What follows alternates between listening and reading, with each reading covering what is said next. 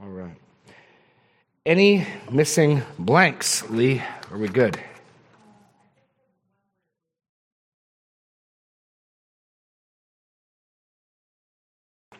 Intention.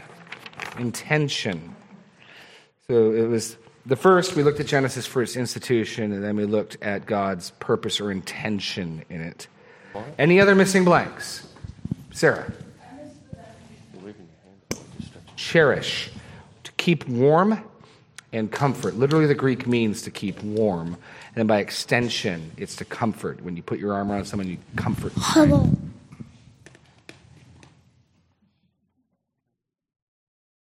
Out of the mouth of babes.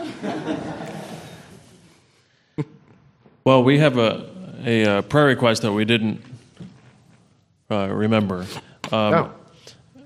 Patrice's dad uh, accepted a job offer with a recycling company in Des Moines, and both of them, so my father and mother in law, are moving wow. to Des Moines. Wow. He starts on October 19, and so he's, they're going to be part of our church.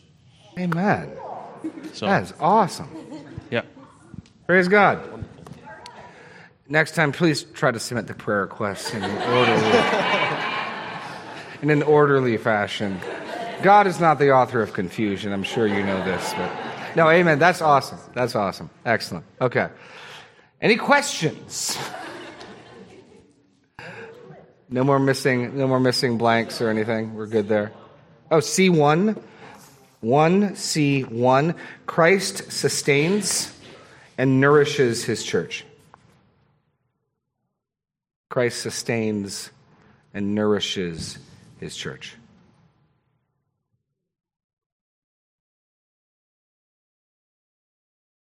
One C one, one C one. Any other blanks? Okay. Any questions? If not, I got some places we can go. Any other questions or thoughts? Okay. Let me let me take this for a minute then. Um, but there may be questions. Who knows? You're gonna chill right there. All right.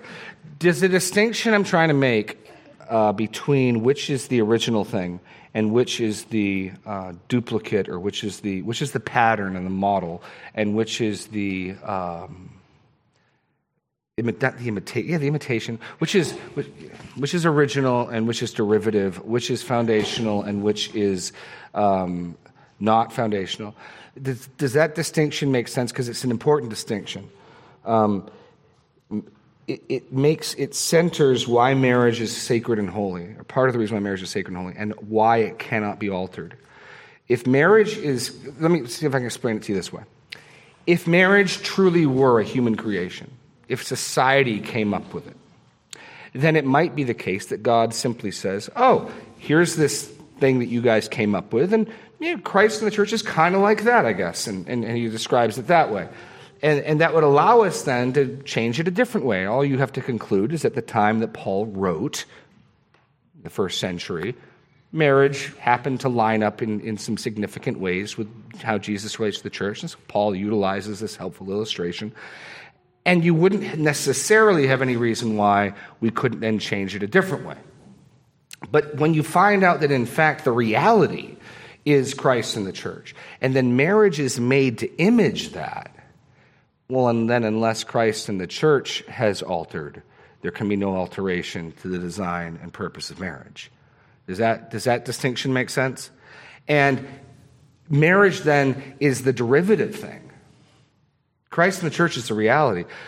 C.S. Lewis, in um, one of his essays, I think it's The Weight of Glory, I could be wrong, makes a really helpful um, illustration on this. He, he talks about how when we hear spiritual realities, they sound less real to us because we're fleshlings, because we're creatures.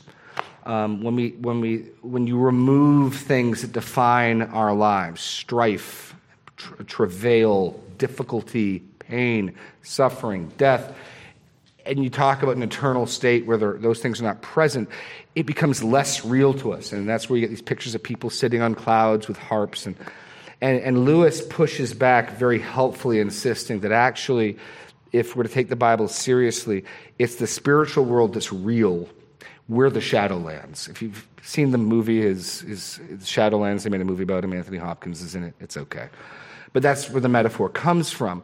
That our world is the image and the reflection, and his world and the world he inhabits is more real. So when God makes fathers and sons, his relationship to the son is the original pattern. And fathers and sons, you know something, it's something like that, is, the, is what he's saying, not the reverse. That God, these relationships are foundational. And so we're like, well, how can it be father and son when no one was in labor and no one gave birth? Trust me, it's more father and son than Abner and myself. Abner myself is the image, the shadow, the, the thing that God can say. It's, it's something like that. My relationship with the Son is something like that. And it, he gives a helpful illustration. I think I've relayed this before to try to show both the struggle of how we can struggle with thinking, how can the eternal state, life and glory, really be as glorious? How would we not get bored eventually? He talks about a woman who's an accomplished artist who's locked in a tower with her infant son. Son was a few, few weeks old when he came in. And as she, there's no windows in the tower, but she's furnished with art supplies, uh, paper and pencil. And so as she raises her son, she does it in the hopes that one day he will, in fact, be free. And so one of the things she's doing in her education of her son is trying to teach him about the things he would encounter in the outside world. She draws trees, she draws windmills, she draws houses, all these things he's never seen. And, and imagine his surprise one day when he realizes that, in fact, things in the real world don't have lines around their edges. And he goes, What? He says, Oh, no, no, dear. There's, there's, there's not lines around things. In his mind, then, you understand, they become less real. What gives the tree on the paper any definition, any distinction from the white space? It's the line. But in a very real sense, when you see a tree, you'll understand because it's so much more real and substantial, it doesn't need lines around it. And so he's not saying that's the way it is with God and us. He's simply saying if you can see how that that rationale works there, something like that must be what's going on here. We must be cautious against the temptation to think that when you remove the things that define our existence now death, suffering, difficulty, travail those elements that it's less real. Um, when God insists there, I mean, Paul insists, and God through Paul insists that eye has not seen, ear has not heard what God has prepared for those who love him. That Paul can't even speak of the glories to come. And you say, I, I guess, I guess I'm just the guy in the tower who thinks trees without lines around them aren't really trees. You know, so uh, that's the reality we're trying to get to is that God means to reveal himself. He's a self revealing God, and, and he makes us in ways, and he's fashioned the world in ways to help reveal more about himself. There's another thing in marriage that, that also gets imaged, right? So we wrestle with the God who is three and yet is one. And when God makes man and woman in his image, he makes people who are in a relationship who are two and one. So, in some senses, then, we can even see some. God makes man and woman in his image, he makes a family unit. There is no actual marriage ceremony in, in Genesis 2. Somehow Adam recognized her as his, as his wife. He doesn't marry her. This is my wife. I don't know how that works. God made them married, something like that. And the two then become one.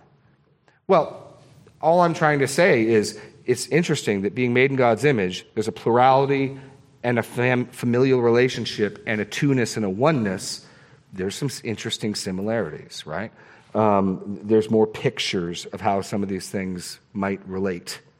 Um, and, and so that's what I'm trying to get at when I talk about what's the derivative and what's the authentic. Does that, that make any sense? Is that, is that, to me, it's a really significant point, and I, and I wrestle with whether I'm being clear trying to articulate it. Because Paul's insistence, I'm saying Genesis 2 is talking about Christ and the church, not negating what it meant and means prior to him saying that.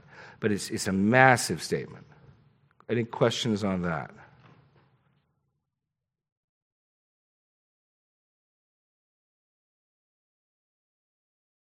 Okay.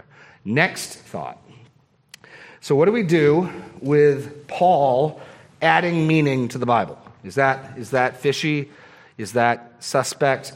The reason why I say that is because in the first two or three centuries, one of the most common approaches to reading the Bible, the Apostolic Fathers, was allegorical. You find the deep spiritual meaning. You read Augustine, he's, he's even into this to some degree. Um, Augustine, sorry, is that?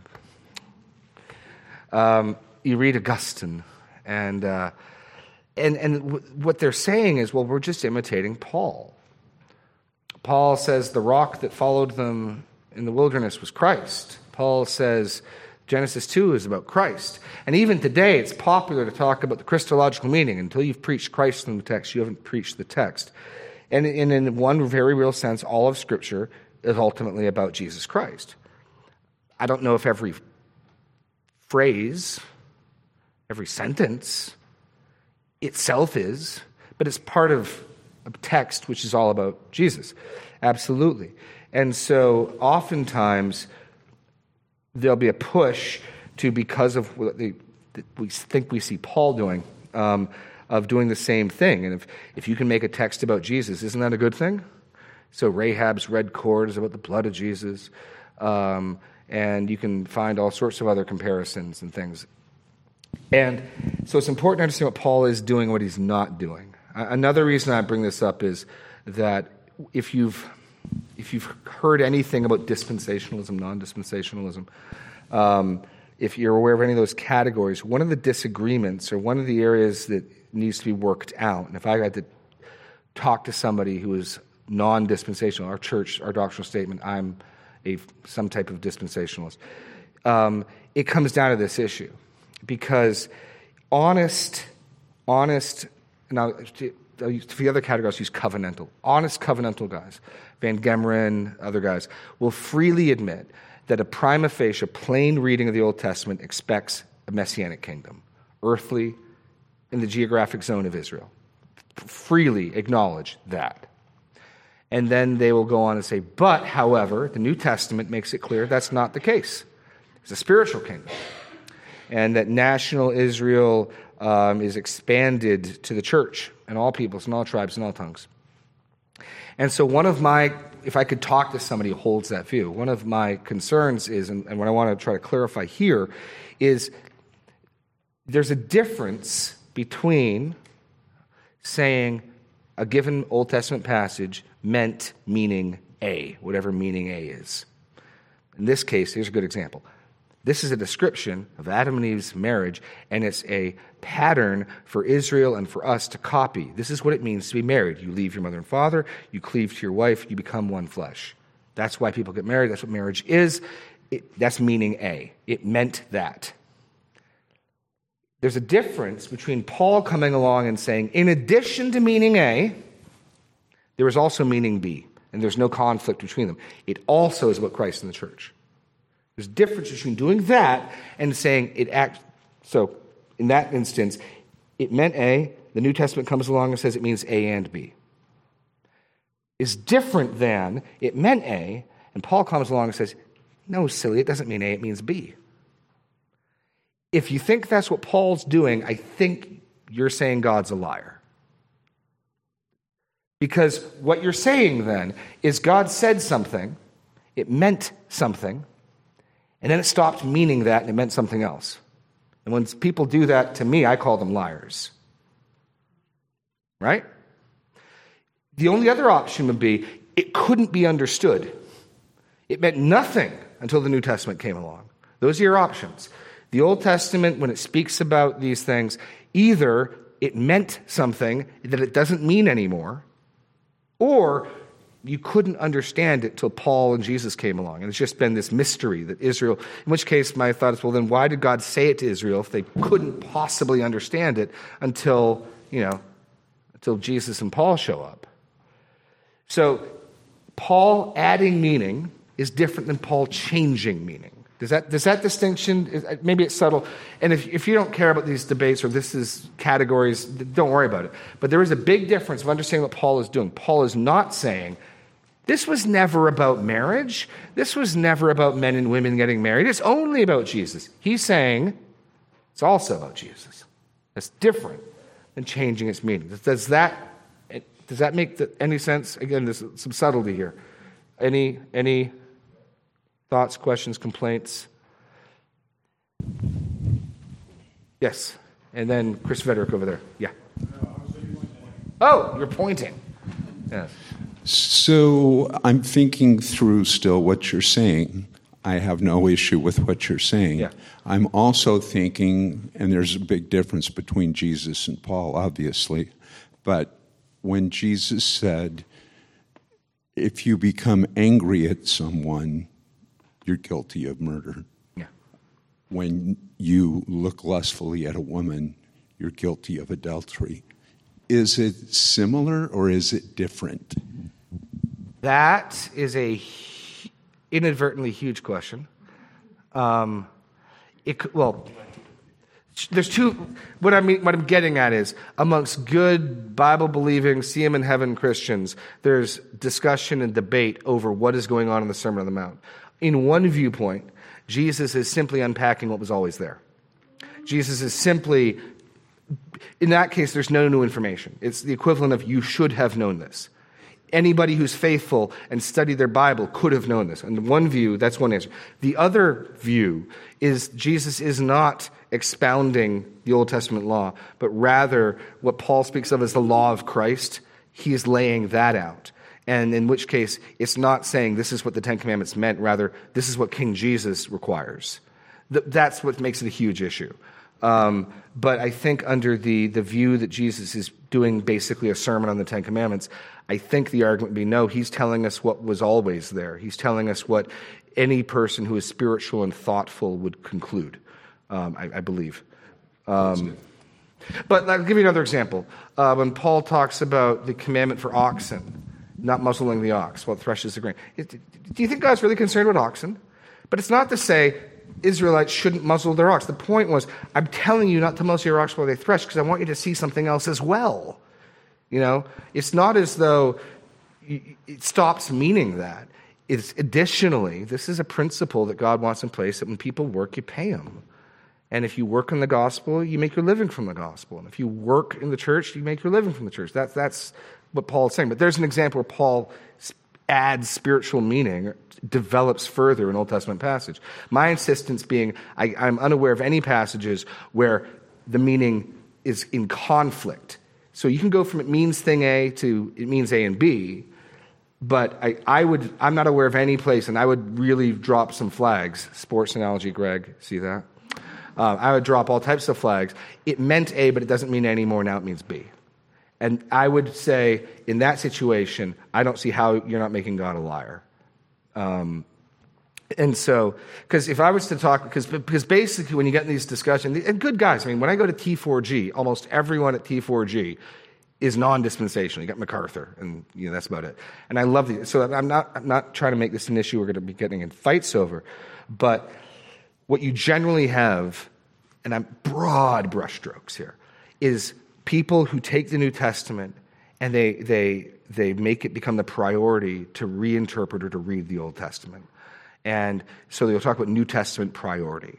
And so the, and the honest ones will say, no, I totally get it. You read Jeremiah, you read Zechariah, you read Deuteronomy. I totally get you're expecting a kingdom. But then Paul comes along and says, no, not physical, it's spiritual. It's in the church. You know, amillennialists, the whole amillennial is no earthly millennium. Where you got historic premill. No, the, the earthly kingdom's literal, but it's confined to Israel. That's not literal you know, it's different verbs. Um, and so, if I could have a friendly conversation, I would really like to press okay, let's look at a particular passage. Let's look at Jeremiah 31. What could Moses and the Israelites have understood it to say, and does it still mean that today? And I think the, the horns, I mean, maybe there's a good answer, but the horns of the dilemma I would try to force them upon is either it was unknowable. You could not understand Jeremiah 31 until Jesus and Paul show up. Or it meant something, and it doesn't mean that anymore. And I think both of those are pretty difficult landing pads. And I'd love to have that talk because I'm sure these are guys are thoughtful. They've thought that through. I have yet to hear a satisfactory explanation, which doesn't mean one isn't out there. But that's precisely where I'd want to have a discussion if somebody on the other side with me were having a burger and, and having a peaceful conversation. Like, help me understand how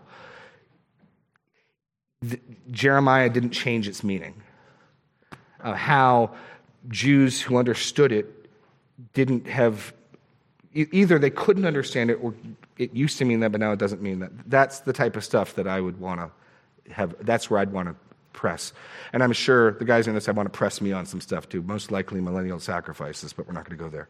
Um, but anyway, that's but that's the distinction I'm trying to make with what Paul is doing here. I don't want you to think, oh, Paul's suddenly presto changing what it means. He's adding to what it means. He's not changing what it means, um, at least not in this instance. So, make sense? Okay. Any other questions on this? Thoughts?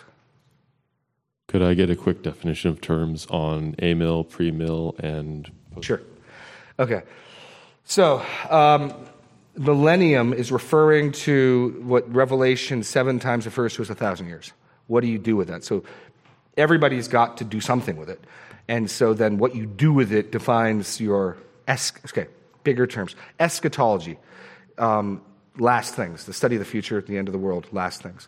And so, for whatever reason, the differing views are named around how they interpret, how they handle the thousand years in, in Revelation. And so you've got amillennialism, which says they are, they are not referring to an earthly kingdom. They're not necessarily limited to a thousand years, but it's simply spiritualized. In, and this is probably the majority of Christian interpretation over history, this view. It'd be up there. This is probably one of the most popular views among conservative, Bible believing, gospel holding Christians. Um, millennialism is being fulfilled in the church, it's being fulfilled spiritually in the world. So the key point here thousand years isn't anything other than a symbolic number for a big period of time. And any description of events on earth, that, that's just that's spiritualized or allegorical or whatever, right? Then you've got um, historic premillennialism. Premillennial, we are living in the time before the millennium. It is yet future. There is a millennial, there is a kingdom. It's not now. So amillennialism kingdom's now. Whatever that's being talked about with the kingdom is now. Premillennialism, it's yet future. Postmillennialism is uh, that Christ returns after the kingdom.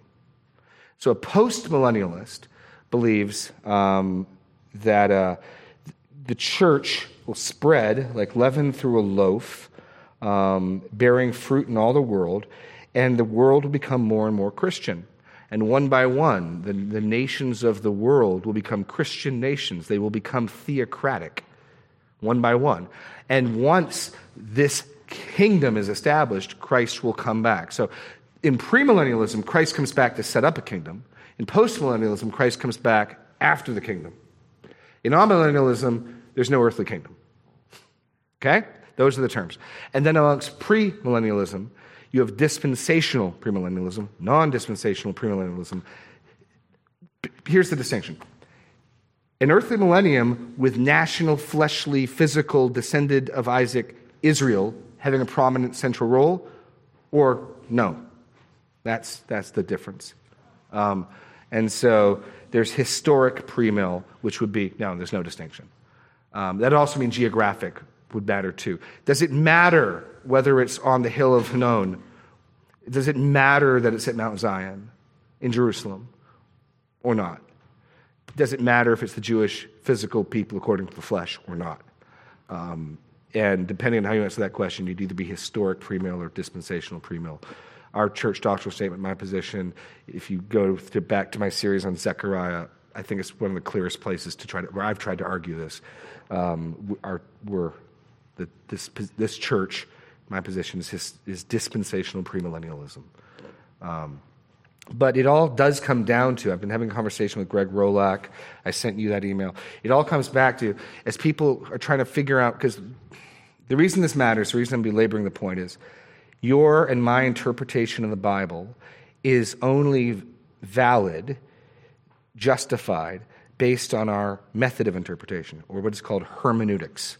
You get the word harmonized in the same root. All of us who read our Bible have a hermeneutic. Even if your hermeneutic is, I just flipped to a Bible verse, put my finger on it, that's my verse for today. It's a bad hermeneutic, but it's a hermeneutic. Um, but we have, and so when you want to challenge someone's interpretation, what you should say is, help me understand how you came to that conclusion. Right? And then you want to check for consistency. If you, if you want to spiritualize this thing over here, well, then you have to spiritualize this thing over there. Right? So, I mean, again, one of the challenges I would make to a millennialist, um, if I could, one of the, one of the and again, there have to be give and take. I don't, I don't want to make it sound like is stupid, but one of, the, one of the spots that I think is weak is you go and read um, Leviticus 23, Deuteronomy 28, 29, the blessings and the curses. Were the curses literally fulfilled to Israel? Did they eat their children? Did they get driven from the land? Did they um, experience these curses literally or spiritually? Well, undeniably, literally. Okay. When blessing and curse is laid out in one chunk, how then do we move from a literal fulfillment of curses to a spiritual fulfillment of blessings. Because the blessings are all about the land, the crops, the geopolitical safety. Now, maybe there's a good answer for that, but I'm, what the whole nature of that argument is consistency. How do you interpret one passage one way and another passage another way? And there may well be a great answer. I haven't heard it. But that's where one of the places I want to press. But I'm pressing on is your hermeneutic, is your interpretation method consistent? Well, the ultimate test for interpretation method is are you interpreting the Bible like Jesus, like Paul, like Peter, and like James? So the ultimate test of theological systems and hermeneutics is lining it up with how Paul reads his Bible, how Peter reads his Bible, how Jesus reads his Bible.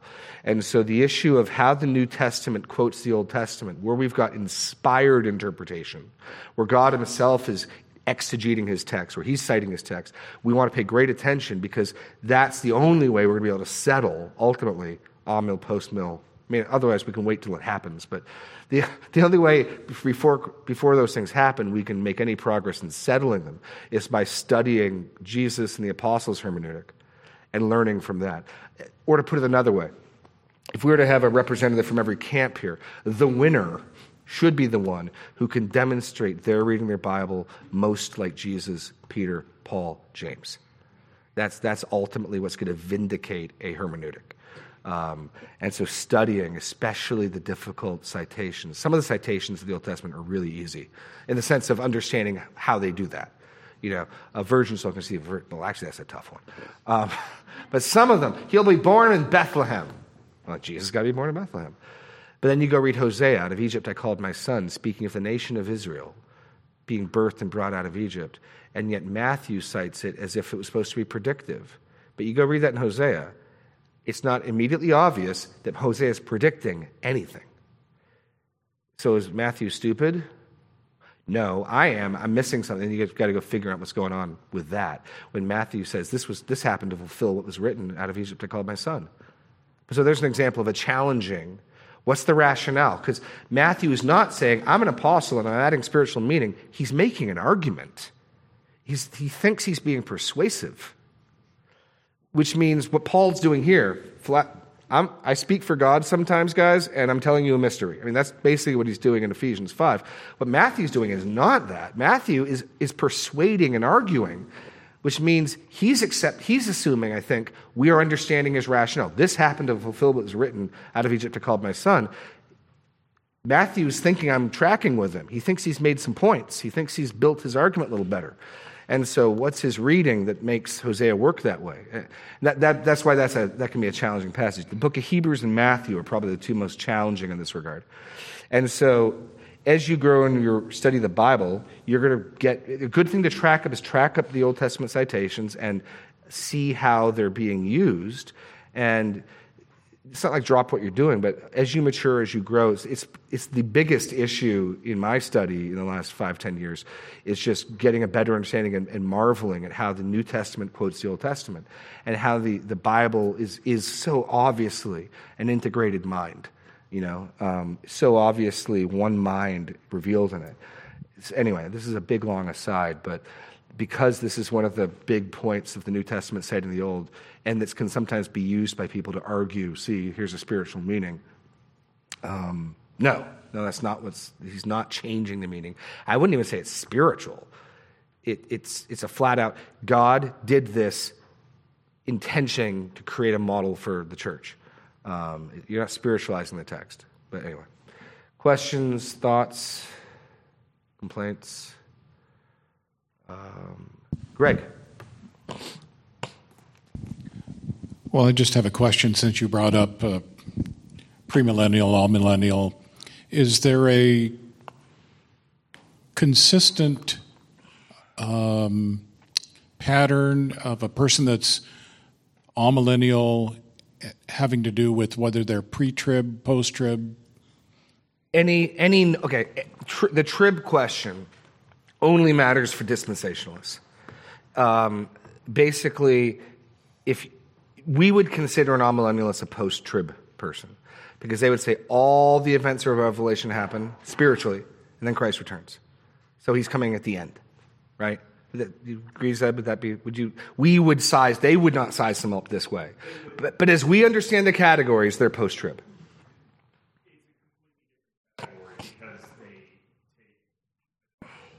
post-trib. Okay, give them the mic so people listening on the road. Can... So it would be a completely different category because they take a, um, generally speaking, a historical view right. of um, of Revelation, saying that Revelation, what it is speaking of, is a um, re, basically rehashing what has happened already, speaking of it in sort of allegorical terms. Right, right and speaking of the um, basically the conquering of the king of Jesus in spite of what has already happened. And then um, dispensationalism is a an inherently futurist view of that, saying this is things that are going to happen in the future. Um, and then postmillennialism is weird because generally speaking, they rely on a sort of futurist view of things that have already happened for us. So a lot of this stuff is stuff that was fulfilled in 70 AD, um, and it's prim- primarily dependent on, say, Revelation being written before the destruction of Jerusalem. So it's it's all all that to say it's an it's can't be spoken of in the same way because they're completely different categories. Well, and that's I'm, all I'm saying is from how we define the categories, where we would define the categories, is Jesus' return pre, during, or at the end of the tribulation. Whatever they, they take say, the tribulation and, to mean, they'd put him at after. Right, but then their their whole thing is that the tribulation is a that is a non. In general, they would say that it's not a um, trying to think how to say this without that, that they would agree with. Um, generally speaking, this idea of the seven year tribula- tribulation is not on their radar eschatologically right. at all. So it's it's it's that's why I'm saying it's not a um, it's not really fair to call them pre-milled post-mill because they just they straight up are like yeah this stuff's already done. Yeah. No, no, I understand it. All I'm saying is from our viewpoint, say this they think Jesus returns after all the prophecy and revelations fulfilled. Right. Not middle or before any of it. There's when he comes back, all the predictions, except maybe the eternal kingdom and the eternal state, are fulfilled. When he returns, nothing else on earth takes place. The action on earth is done when Jesus returns. Okay. And therefore, from our point of view, we'd call that post. They would never identify themselves that way. Right, and that was yeah. my that okay. was where yeah. I was yeah. sort of taking taking issues. Just that right let try to, I guess I always try to let them speak for themselves. Sure. So they they would absolutely repudiate the idea of being pre mill or like pre trib, post trib, anything like that, because it's a it's a non issue in yeah. their eschatology. Yeah. Yeah. And it's totally also worth like just because they like this is like what you said, this is the nor- this was the normal. This yeah. was what everyone believed for yeah. literally all of church history up yeah. until like 200 well, this, Yeah, Roman Catholic theology is Amil, right? I think it would tend a little more towards post mill, but I, I don't know okay. much about. Okay. I've always okay, but, but so the reformers are going to inherit this. They're not going to inherit anything other than this. Um, I, I anyway, I, I thought Roman Catholicism was amillennial, but Well, the and that's I. This is not an area of my per- personal uh, like expertise, but Yeah, my yeah. understanding was that generally speaking, post mill and a mill were more or less intertwined for most of church history, and then it kind of split off after the Reformation. Gotcha. And the more optimistic view became what we know as post mill, and the more pessimistic. well, view there was more a there was a time where credibly the known world was Christian and theocratically Christian. If you define Roman Catholicism in that day and age as Christian, but there was a day and age where all of the known modern world was ruled by Christian religion, Catholic religion. I mean, so if you want to argue the whole world's become Christian, there's a period of time where that looked really credible. That, that could happen. I could see that happening. And then the Reformation challenged that, and or the different Christian kings could fight in war with each other as Christians fight Christ, people professing to be Christians fight people professing to be Christians because of their differing views on Christianity. And so the religious wars um, of the of the Reformation did a lot to sour people's thinking and their optimism. And it, that's where you see the disappearance of the divine right of kings. And that's where you get guys like Rousseau and Locke coming up with a different basis, foundational basis for government, because apparently God makes the king. Well, he says God made him king, and he says God made him king, and now they're fighting who's right. We need a different basis for government. You know, that's that's where those guys are coming from with rationalism and the anyway. Anyway, we got four minutes. Any other questions, or do you want me to let you out early?